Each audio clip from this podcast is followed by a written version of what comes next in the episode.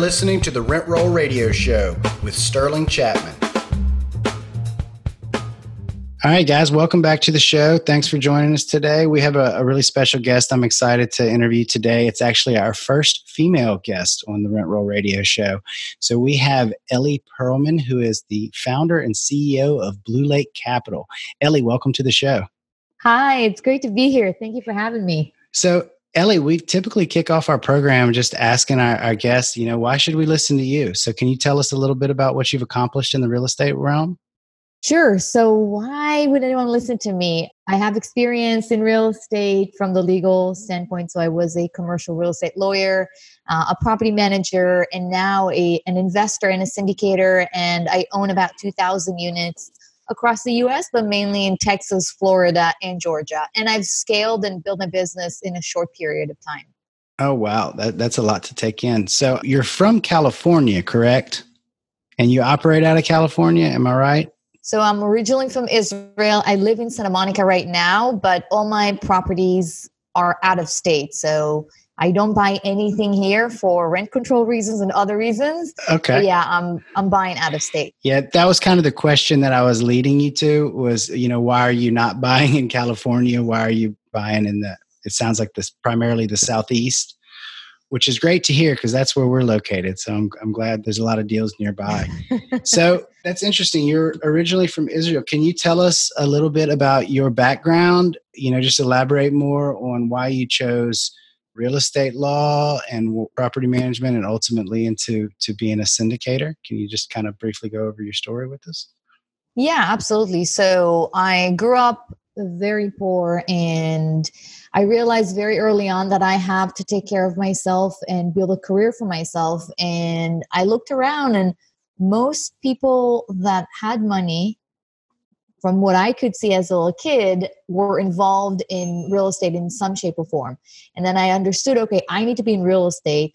But mistakenly, you know, I thought that I needed to have a lot of money to do it, which which is not true.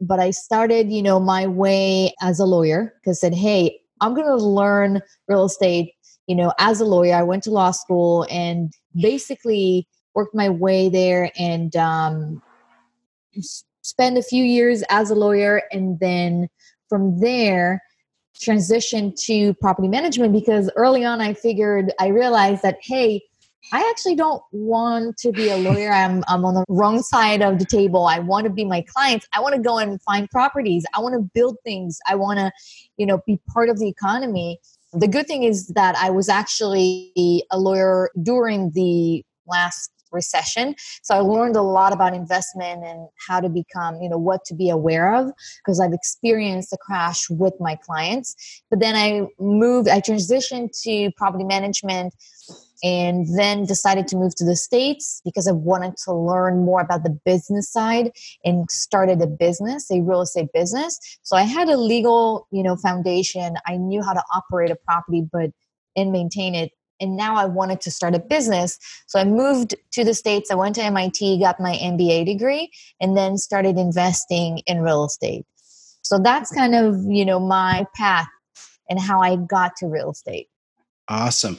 So you said you you transitioned from a lawyer to property management. So what exactly do you mean by you tra- transition to property management? I assume w- with a law degree you didn't just go sign up to work for a property manager. W- what exactly did that look like?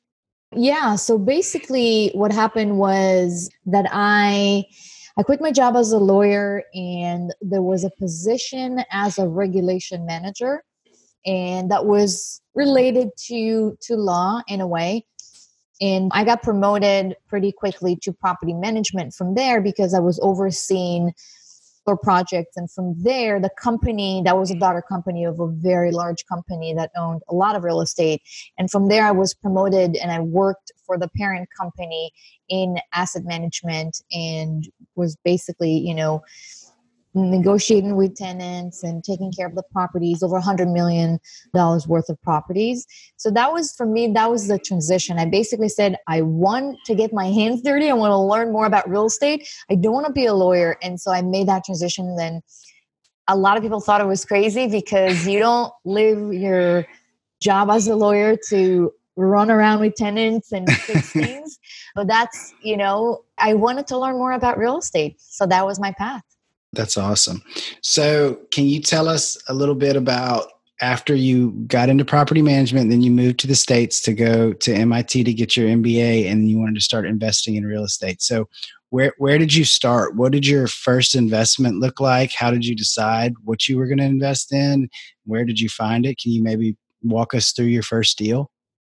Yeah, absolutely. So, I've done a lot of market research before I've started, and this is something that I really, you know, that's my number one advice for everyone who wants to start investing in real estate, especially multifamily, like what I do.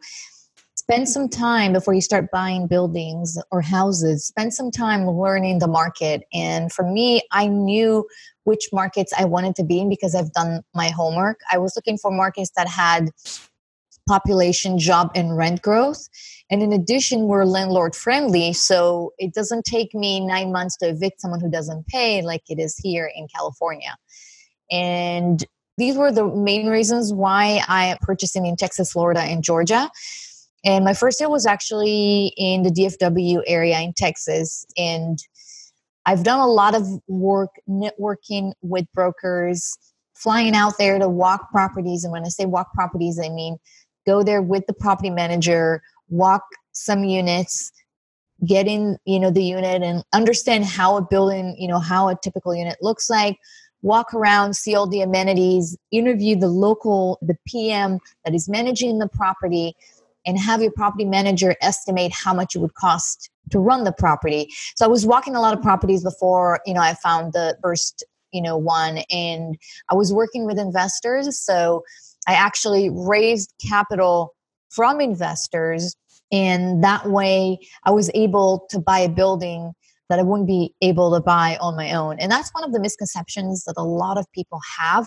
They think I need to be rich to be in real estate or I need to have a lot of money, but you you don't necessarily have to be wealthy to invest in real estate. You can join other investors or work with a syndicator so you put a little bit of the money and others are putting you know some you know 50 100 300 half a million dollar checks and together we own a property. So and that's also a great way to diversify and not to put all your eggs in one basket. So that was the story of my first deal basically so, what type of properties do you go after, and what type of business plans do you try and apply to those? So, we know it's it's multifamily, but are you in Class A, Class C? Are you are you looking for a value add opportunity to sell in five years? Are you trying to refi and hold on to it? What's your what's your strategy and what's your your property style? So, in terms of the property of the asset class, I focus on B and C. So basically, properties that were you know built in the 70s and the 80s and 90s and the strategy is a value add. So we're going to look into any way you know a property that we can actually add value to and make money this way.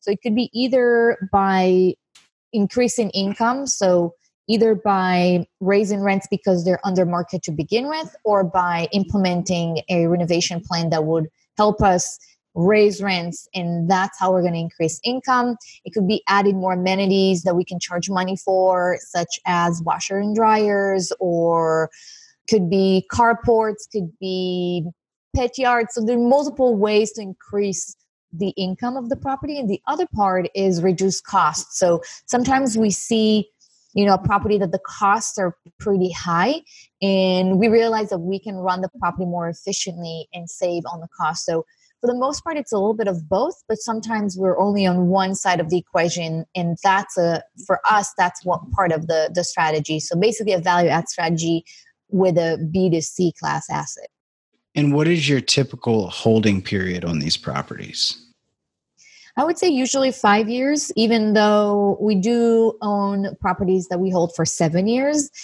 But if it makes sense to sell it earlier, then we would. Okay. And then going from your first deal, how, how many units was that? Was that first apartment complex in, in Dallas? The first one was 398 units. So, how did you scale from there? What did you do after you closed on your first deal? Because I, I, imagine you probably didn't wait until you exited that deal before you went and got more. So, of course, when, once you got the first one under contract, how did you move forward from there? How did you, you know, go and raise more money and show your investors this is working when you hadn't quite exited yet? Yeah, so you show investors that you do make, you know, we, we make monthly distributions. So every month investors see a little bit of the money back. And we never stop there and wait until we sell because the whole point is to scale and to basically own as many units as possible only if the deal makes sense. So basically, once we closed on, on that deal, we were already looking for the next deal and then kept raising money you know kept you know i'm always on social media. I write also for Forbes, for instance, I rather have a blog on my website to help educate investors and syndicators about multifamily investing and so it's always it's it's always a process. We're always looking for deals. There's always new investors that join and are interested and want to invest with us. And there's there's always capital. The the main thing is to find the right deal and be conservative and not be overly excited about deals and and buy deals just to own something.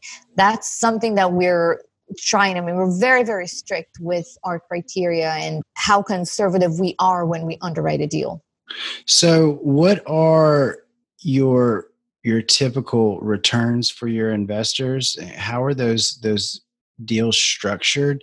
And what type of criteria are you talking about that you're strict with when you're underwriting deals? So when it comes to returns, we're usually around 8% cash on cash, 14 to 17% IRR.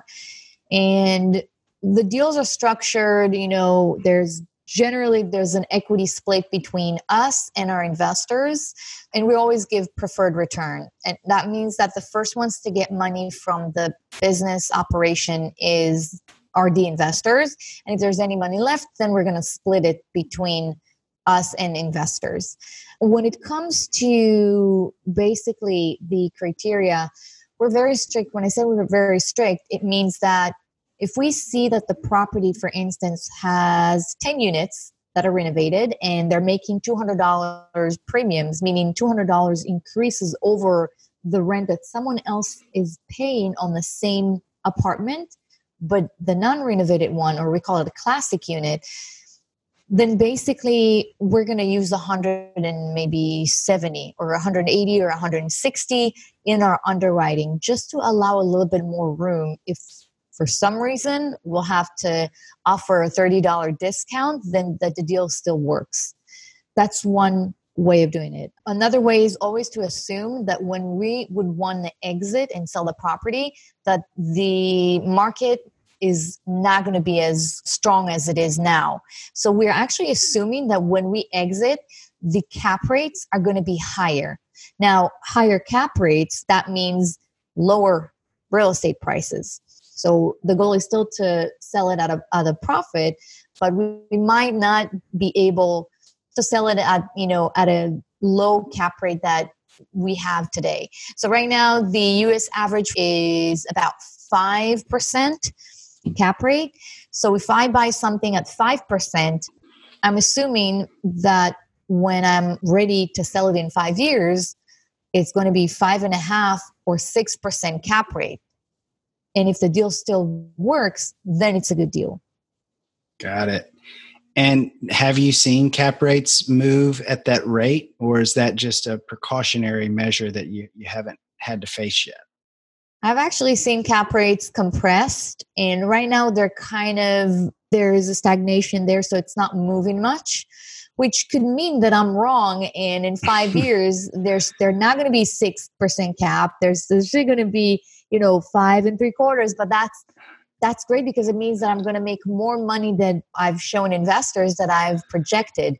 That's a good way of being mistaken. It's just that as a former lawyer, I'm always looking at things and trying to figure out all the things that could go wrong and how I can protect my investors from it because that's how a lawyer thinks. They think, okay, these are all the things that could go wrong. This is how I'm going to protect my client. And it's the same mentality, the same way of looking at things like a lawyer. So we could, you know, interest rate could increase, and that's why I'm taking fixed rate loans. the cap rates are going to increase and that's why i'm going to assume that they're going to increase to begin with and if i'm going to be surprised for the better then then that's great absolutely definitely better to under promise and over deliver. So the next next part of our show is usually we talk about highlights and lowlights. Can you tell us about like your best deal your biggest you know home run and then maybe one that that didn't go quite as well as planned? Yeah, I think one of the best deals, well, there are a couple, but I'm I'm thinking about one in specific that I liked.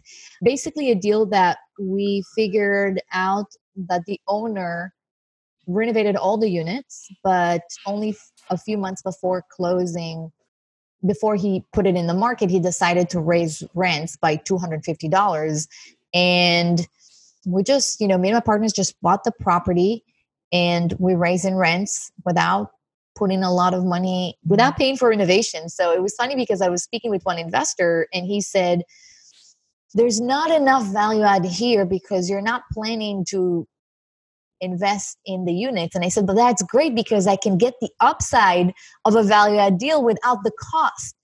And he didn't invest because he, he thought, no, there's no, I need to see $5,000 per unit to generate those $250 and we didn't need to do anything almost anything so that was one of the i think better deals of course every deal has its own challenges and struggles but also you know good things and i would say the more challenging one was a deal that was 98% occupied when we started negotiating with the seller only to realize a week before closing that it was actually 82% occupied which means that it was not stabilized.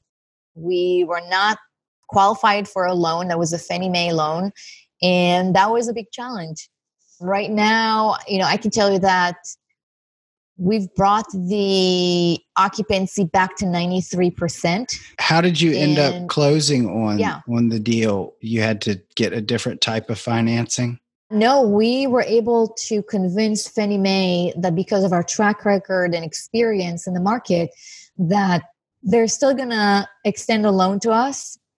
And it wasn't easy. There was a big question mark there whether we would able to do it. Worst case scenario, we would have taken a bridge loan, but mm-hmm. I'm really trying not to take a bridge loan at this point, at this stage of the the cycle. So I was just happy that we were able to fix the situation right before we we closed. Can you elaborate on that statement a little bit for our listeners as to what a bridge loan is and why you don't want to take a bridge loan at this point in the cycle? Sure. So a bridge loan as it sounds, you know, it's it's a bridge. It's generally designed for a shorter period of time for 6, 12, maybe 24 months. Some loans can be extended to even 5 years. But generally speaking, it's for a shorter period of time. And after, if you take a bridge loan for 12 months, you need to refinance and bring and put another debt on the property after 12 months. Now, the risk is that you don't know what the interest rate is going to be in 12 months. In six months, maybe it's not going to jump to 6%. But right now, interest rates are so low for fixed rate regular, you know, agency debt, which are Freddie and Fannie. They're agencies that are backed by the government, so their terms are very good. So last deal we closed with around three and a half percent. You said it was a, it was a ten year fixed loan. Yeah, with three years of interest only payments. So with the bridge, obviously you don't get three and a half percent interest rate. It's a lot higher than that.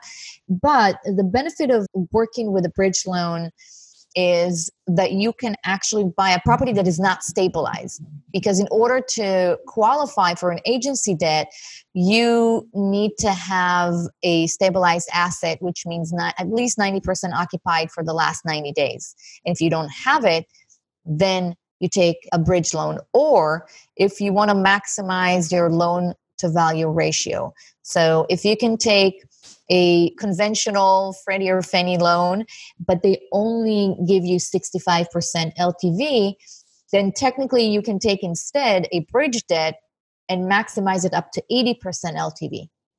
Pay okay. maybe a little bit more higher interest rate.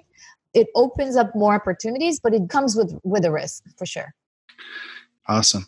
So, what advice do you have for our listeners that are interested in getting started or, you know, that are maybe afraid to make the next move or, or don't know what to do, what, what advice would you have to anybody who is interested in investing in real estate? Yeah, I would say education is key here. I have a mentoring program where I teach people how to do what I do and you know take them every step of the way. Even if you don't take a mentor, make sure you're fully knowledgeable about the process, about how to run the numbers. The smallest mistake can be so costly in real estate, and you really have to know the ins and outs of multifamily investing, even how to find the market, how to manage the assets so you can actually you know increase the profitability and make sure you're paying the highest amount possible for your investors. So i would say education is key and start with educating yourself before you look at properties before you talk to investors. If you're educated then you know how to run the numbers how to talk to investors and what markets to focus on. Absolutely. So what's next for you? Are you going to continue in traditional multifamily? Are you looking at any other asset classes? Any other big plans? So right now we're focused 100% on multifamily and we're focused only on Texas, Florida and Georgia, which are markets that we know very well. And right now that's the the main focus I think for the next probably 3 years or so. Only multifamily. We might venture out of multifamily at some point, but right now it, this is our main focus. It's just I really believe in specializing and doing it right. And that's what we know how to do. We do it well and, and we enjoy it. I'm very passionate about multifamily. It's an asset class that I feel connected to. I was a tenant myself. A lot of my investors were tenants.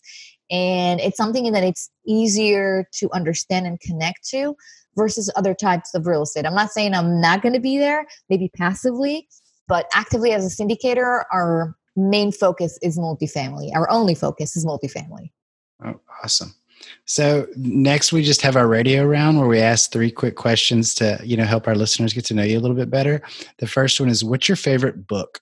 I have so many good books. I mean, I'm reading a book probably every 10 days or so. The last one was Measure What Matters, and it's a lot about OKRs and objective and key results, how to build them in your company so you can scale and take it to the next level. So that's my favorite book so far. Awesome. I'll have to check it out. What's your favorite quote? My favorite quote. Um, can I suggest a quote that I say and quote myself? Yes, you're the second person today to do that. uh, just because I can't, there's nothing that comes to, to mind at this point. But I would say, you know, every day is a Monday. For me, every day is a Monday. And also, which means that I work every day like it's a Monday. And but I think my favorite one is that the sky is not the limit, it's only plan B. So always, always aim for the highest possible target that you can imagine. And if you fail, you're still going to get super high, you know, and achieve great things.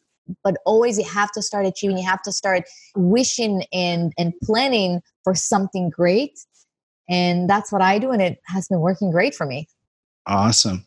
So, what's your favorite thing to do when you're not working? Skiing black diamonds, working out. What else? And reading books. Nice. And driving and driving sports cars, which is my passion. Awesome. So, where can our listeners find you? They can go to my website, ellieperlman.com, and Ellie is E L L I E.